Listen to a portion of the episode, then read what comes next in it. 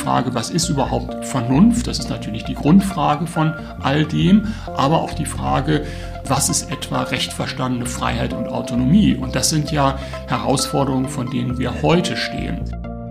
Natürlich darf es nicht im Rahmen des religiösen Selbstverständnisses in dem Sinne zu einer Art Opferung der eigenen Vernunft führen, dass man eben glaubt, um ein äh, guter Katholik zu sein oder ein guter Christ zu sein, dürfe man sozusagen nicht äh, sauber naturwissenschaftlich denken.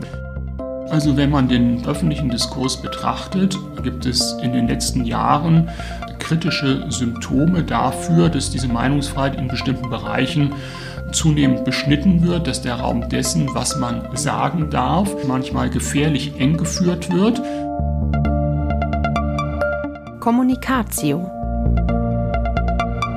Anregende Gespräche aus Theologie, Kultur und Gesellschaft. Der Podcast der katholischen Zeitschrift Communio. Ich spreche heute mit Franz Josef Bormann über Aufklärung. Bormann ist katholischer Priester aus dem Bistum Hildesheim und er ist Professor für Moraltheologie an der Universität in Tübingen. Seit 2016 ist er Mitglied im Deutschen Ethikrat, der den Deutschen Bundestag und die Bundesregierung in bioethischen Fragen berät.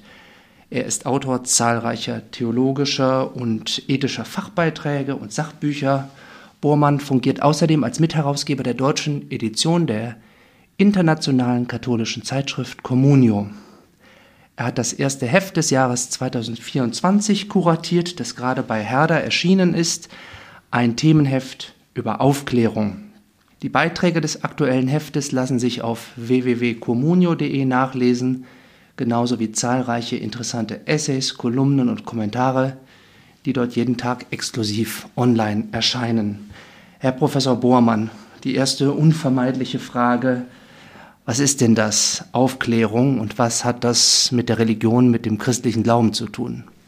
Ja, das ist eine zentrale Frage. Gleich zu Beginn könnte man natürlich mal denken, die Aufklärung, das kennen wir, das ist so eine größere kulturelle, geistesgeschichtliche Konstellation des 18. Jahrhunderts. Und den meisten Menschen fallen auch gleich schon bestimmte Repräsentanten dieser Bewegung ein. Etwa Immanuel Kant, dessen 93. Geburtstag wir ja in diesem Jahr gedenken, oder wenn wir in den angelsächsischen Bereich gehen, dann denken viele vielleicht an David Hume. Oder in Frankreich denken viele natürlich an Ereignisse wie die Französische Revolution oder an Voltaire oder an andere Denker. Und dann merkt man auch schon gleich, das ist ein Spannungsverhältnis. Religion auf der einen Seite, Teil einer sehr alten Kultur, auf der anderen Seite große Umbruchsveränderungen innerhalb des 18., 19. Jahrhunderts dann auch. Und da ist die Frage eben, wie modernitätsfähig ist denn etwa das Christentum? Äh, kann man zugleich ein aufgeklärter Mensch sein, ein Mensch sein, der auf seine Vernunft, auf seine eigene Einsicht vertraut und vielleicht trotzdem noch ein religiöser Mensch sein? Das ist ein zentrales Thema, über das Philosophen dieser Zeit viel nachgedacht und auch gestritten haben und bei dem sie auch ganz unterschiedliche Antwortversuche formuliert haben. Das heißt also, die Aufklärung ist nicht so wie manche vielleicht unterstellen, per se ein ganz einheitliches Phänomen. Meistens wird dann unterstellt, es sei religionskritisch oder sogar religionsfeindlich, sondern wenn man näher an die vielfältigen Phänomene der Aufklärung herantritt, merkt man, dass die Landschaft viel vielfältiger ist. Jetzt würden aber doch viele oder manche jedenfalls spontan sagen, Aufklärung und Religion, das sind doch Gegensätze. Aufklärung steht für Vernunft, Freiheit, Autonomie. Religion sehen viele Menschen aber als etwas, das vor allem mit Gefühlen zu tun hat. Wenn man zum Beispiel an Schleiermacher denkt, evangelischen Theologen, der nach der Aufklärungszeit im 19. Jahrhundert schreibt, die Religion ist weder eine besondere Art des Denkens noch eine besondere Art, sich zu betragen. Sie ist weder Wissen noch Tun, sie ist Gefühl. Und dann schreibt er noch, was ist das für ein Gefühl? Das Gefühl schlechthiniger Abhängigkeit. Also das Gegenteil, das glatte Gegenteil von Autonomie. Aber das ist nur eine Stimme, könnte man sagen. Es gibt natürlich erstmal, was das Zeitliche angeht, schon die erste Frage, wann beginnt überhaupt die Aufklärung? Ist das wirklich nur das 18. Jahrhundert Oder gibt es nicht aufklärerische Motive lange Zeit äh, vor, dieser, vor, dieser, vor dieser eigentlichen Aufklärungsepoche? Und manche würden ja vielleicht sogar so weit gehen und würden sagen, naja, also bereits die Aufklärung beginnt schon in der, in der Bibel selber. Also man könnte sagen, wenn Menschen überhaupt ihre Religion in Form eines monotheistischen Systems organisieren, dann ist das schon eine Form von aufgeklärter Religiosität. Das ist ja beileibe nicht selbstverständlich, dass es in einer Kultur gelingt, dass man sozusagen zwischen dem Göttlichen auf der einen Seite und zwischen dem geschaffenen Kontingenten, dem Welthaften auf der anderen Seite überhaupt so eine strikte Trennung etabliert. Nicht? Also viele äh, unaufgeklärte oder noch nicht aufgeklärte Formen der Religiosität, die, die kennen ja diese Trennung noch gar nicht, nicht. Da gibt es dann ein magisches Denken, in dem man sozusagen dem Göttlichen unmittelbar in der Welt ansichtig werden kann und so weiter. Also in einem sehr weit gefassten Begriff der Aufklärung könnte man sagen, das ist viel älter und es ist eben auch etwas, in dem Vernunft, vernünftiges Denken auf der einen Seite und das Gefühlhafte oder Gemüthafte, könnte man ja auch sagen, ähm, gar nicht zwingend in eine Opposition zueinander gerückt werden müssen. Nicht? Also auch bei den äh, großen Aufklärungsphilosophen, etwa Immanuel Kant, wäre es ja zunächst mal so, dass auf der einen Seite ganz stark äh, sozusagen der, der Vernunft, auch gerade auch der theoretischen Vernunft, eine Grenze dessen gesetzt wird, was sie überhaupt verantwortlicherweise behaupten und aussagen darf. Auf der anderen Seite gibt es dann aber doch auch einen Versuch von Kant, äh, den Bezug zur Religion über die praktische Vernunft wiederherzustellen. Und natürlich kennt Kant, obwohl er ja eigentlich immer so der ähm, Repräsentant einer sehr rationalistischen Deutung äh, äh, von, von äh, also Kultur überhaupt eigentlich ist, gibt es auch bei Kant selbstverständlich eine gemüthafte Komponente. Kant kennt zum Beispiel das Gefühl der Erhabenheit des Menschen, das ja schon so eine gewisse ähm, Nähe auch zu vielleicht dem Schleiermachschen Gedanken der schlechthinigen Abhängigkeit eines Menschen von etwas Transzendentem ist. Also kurzum, ähm, es gibt eben verschiedene Positionierungen, aber natürlich ähm, bei aller Unschärfe des Begriffs Aufklärung selber gibt es natürlich zentrale Denkmotive und das Motiv der Vernünftigkeit der eigenen Lebensführung oder das Motiv der Freiheitlichkeit der eigenen Lebensführung, der Autonomie des Einzelnen sind natürlich, da gibt es gar nichts zu zweifeln, sind natürlich ganz zentrale Grundmotive dessen, was wir heute noch mit der Aufklärung verbinden. Nicht ohne Grund hat ja äh, Immanuel Kant etwa, um auf ihn nochmal zurückzukommen, in seiner eigenen Aufklärungsschrift ja auch das sappere Aude, also bediene dich, habe keine Scheu, dich deines eigenen Verstandes zu bedienen, dieses eigene, diese eigene Einsicht, um die es da geht, das ist sicherlich etwas, was äh, ganz eng mit äh, unserem Verständnis heute von Aufklärung in einem wie auch immer regional, zeitlich zu differenzierenden Sinne verbunden ist. Es gab im 18. Jahrhundert katholische Theologen, katholische Bischöfe, die sich selbst als Aufklärer bezeichnet haben, ja. sich selbst als Aufklärer verstanden haben. Was waren das für Leute? Was wären deren Intentionen? Und ähm, ja, wie hat man sich das vorzustellen, eine katholische Aufklärung? Also zunächst könnte man mal fragen, und das wird ja auch heute auch diskutiert, ob es denn so etwas überhaupt gegeben hat. Also der Begriff katholische Aufklärung ist ja als äh, sozusagen als Terminus technicus nicht unumstritten. Also manche ziehen ja vor und möchten gar nicht so sehr von einer katholischen Aufklärung, sondern nur von einer aufgeklärten Theologie sprechen. Da merkt man schon, dass auch die Ränder hier etwas unklar und unscharf oder jedenfalls nicht selbstverständlich sind. Aber ohne Zweifel gab es eben auch theologisch aufgeklärte Bischöfe, die ganz unterschiedliche Intentionen verfolgten. Äh, das konnte zum Beispiel eben sein, man äh, kann jetzt meinetwegen an die äh, Frühausläufer der Tübinger Schule denken. Wir sind ja hier gerade in Tübingen versammelt. So jemand wie Sebastian von Drey zum Beispiel wäre ja auch so jemand oder man kann an andere Namen denken. Ähm, also das heißt, auf der einen Seite ist natürlich die Zeit der napoleonischen Unruhen, auch der ganzen äh, Nachwehen der französischen Revolution mit all ihren Verwerfungen, dann auch natürlich die ganzen napoleonischen Kriegserfahrungen und Unruhen und Umbrüche, die sozusagen gerade ja auch hier in äh, Deutschland und Zentraleuropa erlebt wurden, waren natürlich zunächst mal ganz starke Einschnitte und auch Störerlebnisse für das kulturelle Empfinden gerade von kirchlichen Repräsentanten.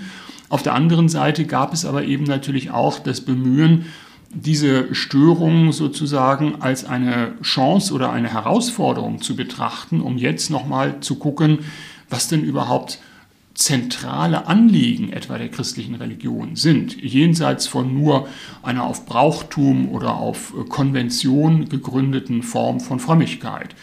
Und das ging ja so weit, dass man nicht nur sozusagen zentrale Inhalte des christlichen Glaubens noch einmal neu durchdenken wollte, also die Bedeutung etwa zentraler Begriffe wie der Reich Gottes Botschaft und anderer Dinge, die man dann da äh, denkerisch in ins Zentrum rückte, sondern es ging ja bis in die Liturgie hinein. Also das heißt, bis in religiöse Grundvollzüge hinein gab es ja auch in der Zeit schon Theologen, die sich darum bemühten, zum Beispiel äh, die Muttersprachlichkeit der Liturgie äh, sozusagen anfanghaft schon vorwegzunehmen. Wir verbinden das ja heute mit Entwicklungen, die erst in äh, der Vorentwicklung des Zweiten Vatikanischen Konzils etwa situiert sind, aber die Ursprünge davon liegen natürlich viel weiter zurück. Und so gibt es also je nach Kontext, das ist natürlich in Frankreich anders als in Deutschland und in Deutschland wieder anders als in Italien, und ähm, je nach Region, wo man schaut, gab es eben unterschiedliche Konstellationen und Voraussetzungen durch das politische Umfeld, durch das äh, sozioökonomische Umfeld, in dem die Menschen gelebt haben, die dann jeweils auch dazu geführt haben, dass dieser Begriff der katholischen Aufklärung ein jeweils ganz eigenes Gepräge und Kolorit erhalten hat. Nun war es aber doch so, dass im Lauf des 19. Jahrhunderts diese Protagonisten und ihre Anliegen der katholischen Aufklärung ja, so ein bisschen ins Vergessen, in Vergessenheit geraten sind oder zurückgedrängt worden sind. Teilweise man auch sehr polemisch gegen die Aufklärung äh, war im Katholizismus. Man hat ihr ihren Rationalismus vorgeworfen, auch ihre, ihre, ihre ähm, Begrenzung der Religion auf das Moralische. Wie kam es denn dazu? Wieso war die Aufklärung denn auf einmal nicht mehr, nicht mehr en vogue? Bei den Katholiken? Also da muss man vielleicht differenzieren und kann sagen, also im, im späten 18. Jahrhundert ähm, war es durchaus noch so, ähm, dass es ja viele Theologen gegeben hat, die sich zum Beispiel auch mit Kant durchaus auseinandergesetzt haben. Also das war jetzt natürlich nie eine Massenbewegung. Es gab sicherlich äh, bei vielen Theologen auch dieses Klischees. Es gab ja auch diesen Namen des Alles-Zertrümmerers Kant etwa. Das spielt schon an auf diese eher tendenziell religionsfeindliche Attitüde, die man ihm da unterstellte, weil er halt irgendwie dem metaphysischen Denken auch eine Grenze aufgewiesen hat. Ähm, dazu muss man natürlich sagen, dass im, in der zweiten Hälfte vor allen Dingen des 19. Jahrhunderts dann ja sowas wie eine katholische Restauration einsetzte. Das hat natürlich wiederum auch verschiedene Gründe. Da muss man die politische Großwetterlage natürlich auch der Kirche, gerade auch des Papsttums mit berücksichtigen so dass man eben hier der Überzeugung war, man muss im Grunde genommen die Zugbrücke hochziehen und sich gegen die ähm, viel zu weitreichenden Reformvorstellungen der liberalen Kräfte, die sich ja in Europa überall auch politisch durchsetzten, äh, gegen diese Kräfte irgendwie wappnen. Und man glaubte, dass tatsächlich durch einen ähm, Rückgriff auf vorneuzeitlich, voraufgeklärte Denkformen, insbesondere scholastische Denkformen oder das, was man dafür hielt. Man spricht ja dann von den neuscholastischen Entwicklungen, die sich da auch in dieser Zeit etablierten. Und man glaubte eben, man könne einfach sozusagen zum altbewährten thomanischen Modell, Denkmodell aus dem 13. Jahrhundert zurückkehren äh, um sozusagen in, dadurch äh, die Stürme der Gegenwart ausstehen zu können. Also sicherlich ist das eine ähm, eine Grundgestimmtheit äh, in weiten kirchlich katholischen Kreisen, wo man das Gefühl hatte, ähm, man steht mit dem Rücken zur Wand. Und wenn man das Gefühl hat, mit dem Rücken zur Wand zu stehen, wenn man das Gefühl hat, arg bedrängt zu sein, dann ist das selten eine gute Grundlage, auch keine gute atmosphärische Grundlage dafür, in eine nüchterne und auch ausbalancierte Auseinandersetzung gerade mit den Kräften zu gehen, von denen man sich eben gerade bedrängt fühlt. Nun gab es ja auch die französische Revolution, es gab die im 19. Jahrhundert dann die liberalen Nationalstaaten, in denen auch oft eine antikirchliche, anti katholische Stimmung herrschte. Es gab auch bedeutende Aufklärer, die erklärte Kirchenfeinde waren. Also zum Beispiel Voltaire, von dem die berühmte Parole stammt, zermalmt die Niederträchtige. Äh, und gemeint ist die Kirche. Ist es denn da verwunderlich, dass sich die katholischen Theologen äh, im 19. Jahrhundert explizit von der Aufklärung abgewandt haben. Also verwunderlich ist es sicherlich nicht, vor allen Dingen dann nicht, wenn man auf das extreme Beispiel Frankreich schaut. Das hatte ich ja gerade schon ein bisschen angetönt, dass sicherlich die Erfahrung der Aufklärung in Frankreich eine ganz besondere Rolle spielt, die nicht einfach eins zu eins auf die anderen europäischen oder außereuropäischen Bereiche zu übertragen ist. In, in Frankreich selber wirkte natürlich die französische Revolution absolut traumatisierend. Also bis zu dem großen Terrorregime, das ja äh, tausende Menschen hingeschlachtet hat, wo auch ganz viele Priester umgebracht wurden, das ganze Establishment sozusagen ausradiert werden sollte. Das war natürlich in einer extremen Form antikirchlich und führte eben auch zu dieser Schwundstufe des Kults, des höheren Wesens, der Vernunft.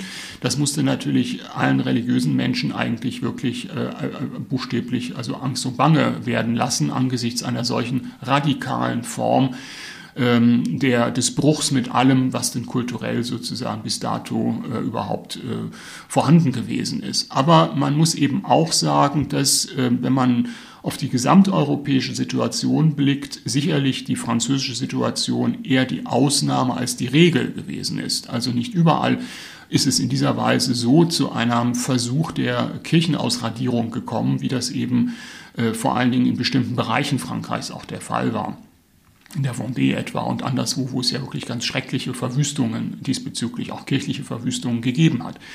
Also das ist sicherlich eine singuläre ähm, äh, Konstellation gewesen, die in besonderer Weise äh, auch das Lehramt dazu, äh, vielleicht könnte man rückblickend sagen, verleitet hat, zu glauben, äh, dass Aufklärung nur das ist, nur sozusagen der Versuch ist, einer, einen, einen Bruch herbeizuführen oder eine Zerstörung äh, von Religiosität herbeizuführen.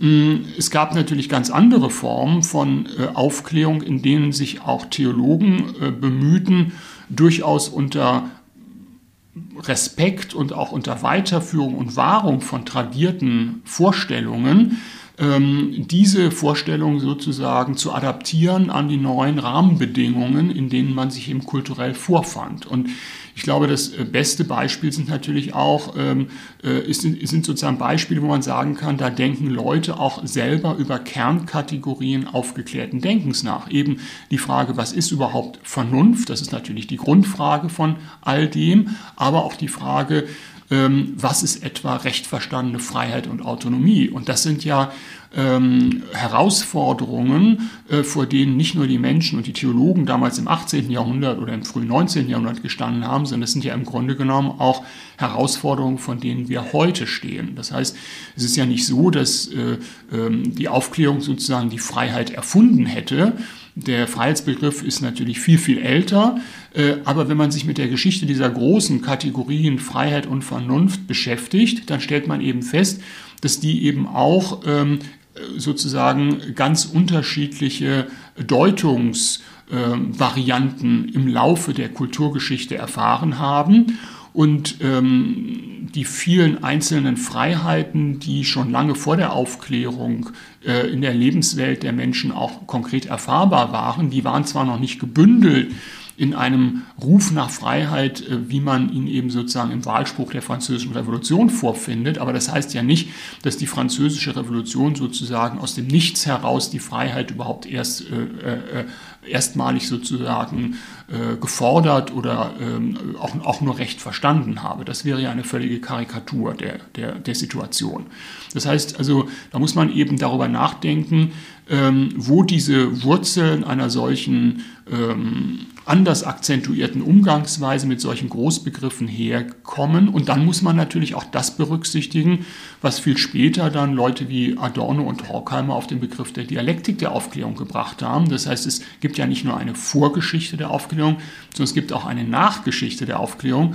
Und da stellt man eben fest, dass es auch da so ist, dass man nicht einfach von einem gesicherten Kenntnisstand sozusagen, der sich dann einfach problemlos verbreitet und perpetuiert ausgehen kann, sondern es sind eben mehr so Wellenbewegungen innerhalb der Geistesgeschichte, wo es mal durchaus zu verdichteten Einsichtskonstellationen in bestimmte Aspekte kommt und die aber auf der anderen Seite auch nie gesichert sind und wiederum verloren oder in Frage gestellt werden können.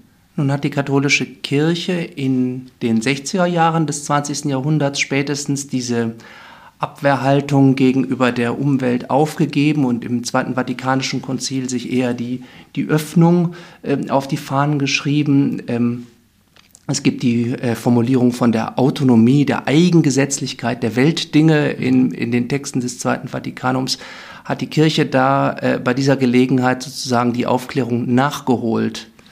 Ja, anfanghaft vielleicht schon. Man könnte sagen, diese berühmte Autonomie der irdischen Wirklichkeiten, von denen die Konzilstexte sprechen, waren ja zunächst der Versuch einer Bereinigung einer ganz alten und äh, tiefen Wunde, die es sozusagen gegeben hatte. Es war immer die Frage, kann man zugleich ein gläubiger Christ sein und ein aufgeklärt naturwissenschaftlich denkender Mensch? Und da gab es ja die alten Konfliktlinien, dass etwa zwischen der christlichen Schöpfungslehre und äh, bestimmten euren Einsichten, sei es der Kosmologie oder der Biologie oder der Evolutionstheorie, oder später dann der Psychoanalyse und so weiter, dass es da sozusagen im Blick auf äh, das Verhältnis zwischen Religion und Theologie auf der einen Seite und Human- und Naturwissenschaften auf der anderen Seite immer diese Brüche und diese Spannungen gegeben hat. Und was das Konzil zunächst mal, wie ich finde, zu Recht und äh, endlich gesagt hat, war, dass dass also hier diese ähm, äh, jeweiligen Übergriffigkeiten, die es ja von beiden äh, Seiten aus gegeben hat, dass, dass man die sozusagen eigentlich dadurch moderieren und überwinden kann, dass man eben sagt, okay, also das, das äh, Theoriedesign der Human- und Sozialwissenschaften ist das eine, das muss unter der Wahrung der jeweiligen wissenschaftstheoretischen Grenzziehungen, das muss auch gar nicht als glaubensgefährdend betrachtet werden.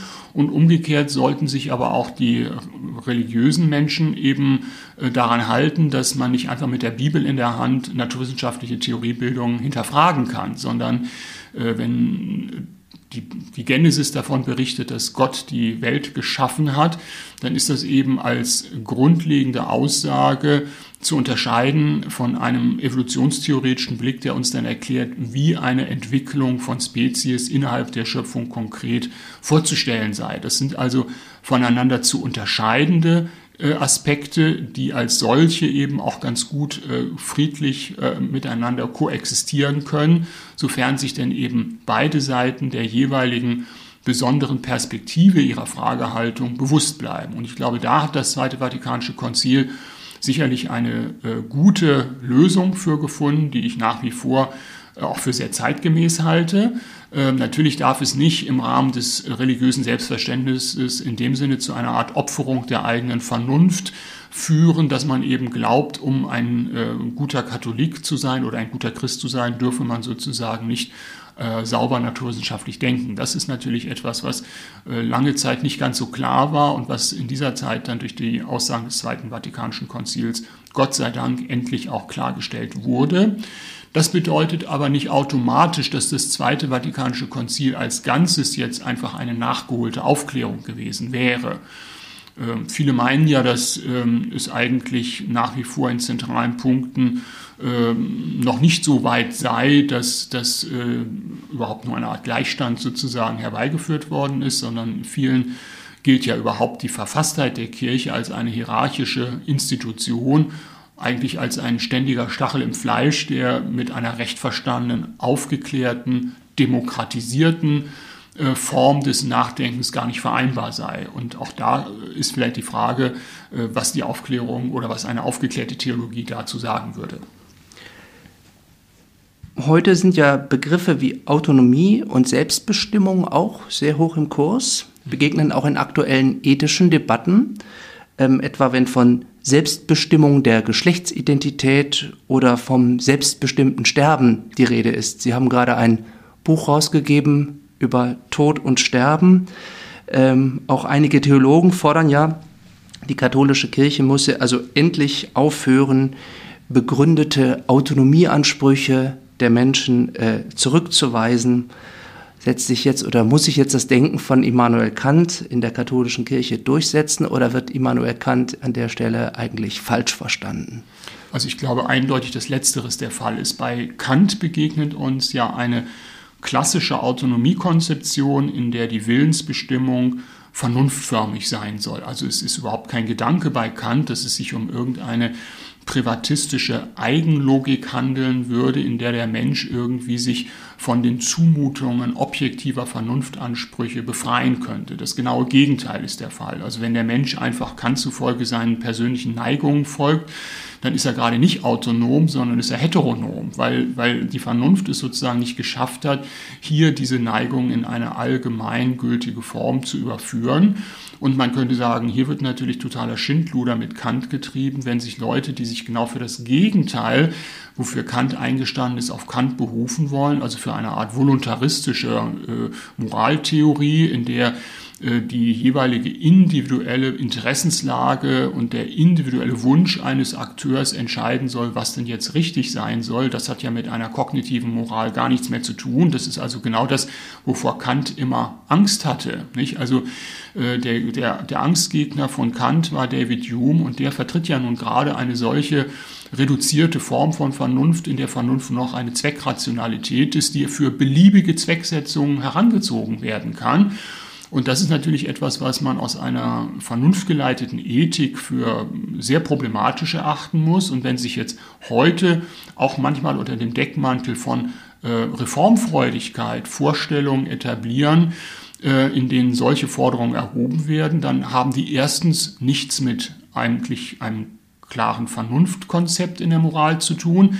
Sie haben aber meistens auch wenig zu tun mit einer ausgewogenen, umfassenderen anthropologischen Sichtweise des Menschen, ähm, die, und da ist, glaube ich, eine Stärke der christlichen Religion, auch des christlichen Menschenbildes, die ja genau darauf äh, ausgeht, dass wir nicht so eine isolierte Vernunft als solche oder so ein isoliertes Gefühl als solches eben zum Maßstab von allem und jedem machen, sondern dass wir eine verleiblichte Vernunft kennen die ist deswegen nicht weniger vernünftig, aber hier ergeben sich natürlich im Blick auf etwa den Umgang mit der eigenen körperlichen Verfasstheit oder auch mit bestimmten äh, Grenzsetzungen, die durch Geburt und Tod einfach dem Menschen äh, sozusagen fremdverfügt vorgegeben werden. Hieraus ergeben sich natürlich dann andere normative Orientierungen. Und von daher glaube ich, sind auch diese ja zum Teil auch extrem polarisierten Diskurse etwa über Nehmen wir das aktuelle Projekt der Bundesregierung, etwa des Selbstbestimmungsgesetzes auf der einen Seite oder auch für die jetzt schon etwas seit längerer Zeit diskutierte Frage des selbstbestimmten Sterbens und der Suizidassistenz oder künftig dann auch der Tötung auf Verlangen da wird ja nicht ohne Grund auch weltweit und international sehr darüber äh, diskutiert und gestritten, was denn da überhaupt ein verantwortlicher Umgang mit derart delikaten Angelegenheiten sind und ob die gegenwärtigen, oftmals ideologisch etwas überhitzten Diskurse auch für die Betroffenen selbst überhaupt die richtige äh, Zugangsweise sind und wirklich zu humanen äh, Lösungen führen können. Also da muss man jedenfalls sehr vorsichtig sein, auf jeden Fall glaube ich, dass äh, diesbezüglich eine Relektür auch der kantischen Konzeption von Autonomie uns da sehr gut anstünde, um solche Engführungen, die wir ja sonst auch in kaum irgendeinem Lebensbereich tolerieren würden, wo wir einfach sagen würden, das äh, ist einfach die Selbstbestimmung des Betroffenen, ähm, um, um solche ideologischen Zuspitzungen auch zu vermeiden und wieder zu überwinden. Sie sind als katholischer Theologe Mitglied im Deutschen Ethikrat. Gibt es denn einen spezifisch katholischen Beitrag zu dieser Diskussion? Nehmen wir mal das selbstbestimmte Sterben, den man auch Nicht-Katholiken verständlich machen kann. Wir haben ja als Deutscher Ethikrat im letzten Jahr eine umfängliche äh, Stellungnahme zum Thema Suizidalität vorgelegt. Natürlich ist es jetzt nicht äh, einfach so, dass ähm, wir dann so Texte schreiben, in denen auf der einen Seite, ich sage jetzt mal die katholische Position, auf der anderen Seite die evangelische, dann die muslimische, die jüdische und dann vielleicht die rein säkulare Position vorgestellt wird. So darf man sich das vielleicht nicht vorstellen.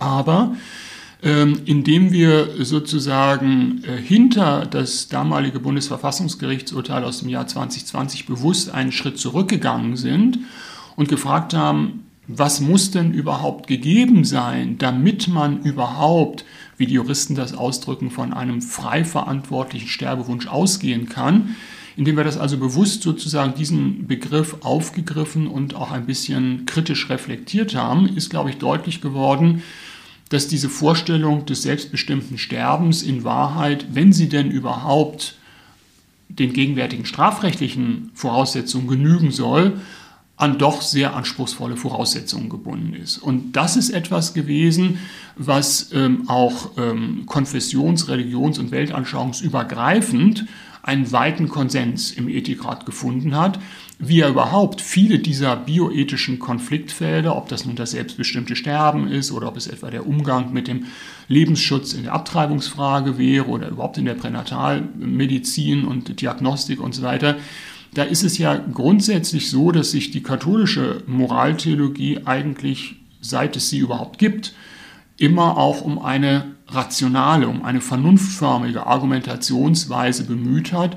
Früher hat man das unter dem Begriff des Naturrechts zusammengefasst. Dieser Begriff ist ein bisschen unmodern, so scheint es geworden. Ähm, aber es ist ja doch rechtsphilosophisch betrachtet eine Hauptargumentationsfigur in unserer abendländischen Kulturgeschichte, auch der Rechtstradition, auch der Ethiktradition.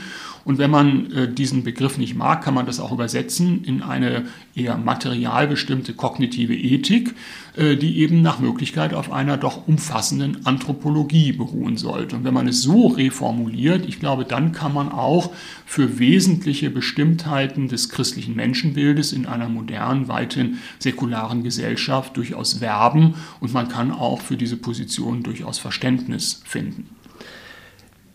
Letzte Frage, um seine eigene Vernunft zu gebrauchen und das öffentlich zu tun, also sich nicht von anderen die Gedanken vordenken zu lassen, braucht es das Recht auf freie Meinungsäußerung. Äh, Vernunft und Freiheit gehören zusammen. Einige sehen dieses Recht heute in Gefahr. Äh, teilen Sie diese Befürchtung? Ja, die teile ich. Also wenn man den bundesrepublikanischen Diskurs, den öffentlichen Diskurs betrachtet, äh, auch im Blick auf ähm, etwa öffentlich-rechtlichen Rundfunk zum Beispiel, würde ich sagen, gibt es in den letzten Jahren gehäufte Krisensymptome. Ich würde jetzt nicht so weit äh, gehen und alarmistisch davon reden, dass man äh, in Deutschland seine Meinung nicht mehr sagen darf. Ähm, aber es gibt durchaus kritische Symptome dafür, dass diese Meinungsfreiheit in bestimmten Bereichen ähm, doch zunehmend beschnitten wird, dass der Raum dessen, was man sagen darf, und zwar durchaus in vielen gesamtgesellschaftlich relevanten Fragen. Ich denke zum Beispiel an die Migrationspolitik. Ich denke aber auch an andere Bereiche. Ähm, da sehe ich schon, äh, dass der öffentliche Diskurs manchmal gefährlich eng geführt wird, dass es auch problematische Ausgrenzungsstrategien gibt, die in der Regel, das zeigt eigentlich auch die historische Erfahrung, ungeeignet sind, um tatsächlich vorhandene Problemlagen einer Lösung zuzuführen, und zwar einer rationalen Lösung nach Möglichkeit. Also äh, in vielen ähm, westeuropäischen Demokratien äh, beobachten wir ja schon gewisse Schrumpfungsprozesse, sei es, dass etablierte Parteien äh, bis zur Unkenntlichkeit äh, selbst äh, sich sozusagen mini miniaturisieren, bis dahin, dass sie ganz verschwinden, sei es aber auch, dass der öffentliche Diskurs rauer geworden ist, dass sich der Diskurs mehr durch Social Media und andere äh, äh, Effekte auch radikalisiert hat. Äh, viele reden von der Verrohung des öffentlichen Diskurses. Das wird man sicherlich differenziert in verschiedenen Diskursräumen noch einmal spezifizieren müssen. Aber ich glaube, wir stehen tatsächlich vor einer großen Herausforderung, dass immer unter der Bedingung der Gewaltfreiheit natürlich des Diskurses, das ist ganz wichtig, aber dass das Spektrum der mit gewissen rationalen Argumenten unterfütterten Positionen nicht vorschnell verengt wird, sondern wir müssen ja sozusagen, und darin sehe ich auch das wesentliche Erbe der Aufklärung, wir müssen ja versuchen, in der Auseinandersetzung mit den Vernunftgründen am Ende des Tages die für unser Gemeinwesen am besten geeignete Problemlösung, und zwar für alle am besten geeignete Problemlösung finden. Und dieser Problemfindung kommen wir nicht dadurch näher, dass wir diesen Diskursraum irgendwie mit Denkverboten und Sprechverboten verengen. Vielen Dank für das Gespräch. Ich danke Ihnen. Kommunikatio anregende Gespräche aus Theologie, Kultur und Gesellschaft. Der Podcast der katholischen Zeitschrift Communio.